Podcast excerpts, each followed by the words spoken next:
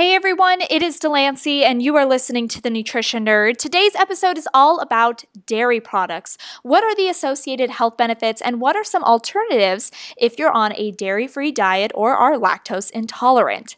The most obvious health benefit of dairy is, of course, calcium. Calcium is used for building bones and teeth, as well as maintaining bone mass throughout life, preventing complications like osteoporosis. It is especially important that adolescents are consuming enough calcium while their bone mass is still being built. And so it's no surprise that dairy products are the primary source of calcium in American diets. But dairy products are also a great source of potassium, vitamin D, and protein. Potassium is best known for its help in maintaining healthy blood pressure. Vitamin D is most often associated with bone health, immunity, and mental health. And proteins are, of course, the building blocks for our bodies.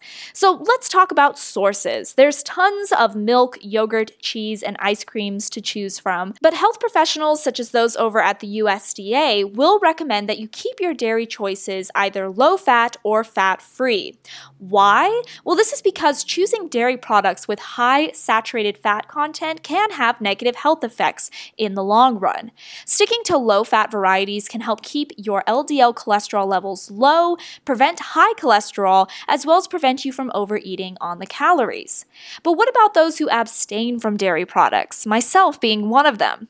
Well, no fear, you can still get enough daily calcium through canned fish, such as sardines and salmon with bones, leafy greens like collard and turnip greens, kale and bok choy, soy products, and calcium fortified juices, cereals, breads, rice milk, and almond milk. This has been the Nutrition Nerd. Hopefully, you learned something new today, and I will catch you in the next one.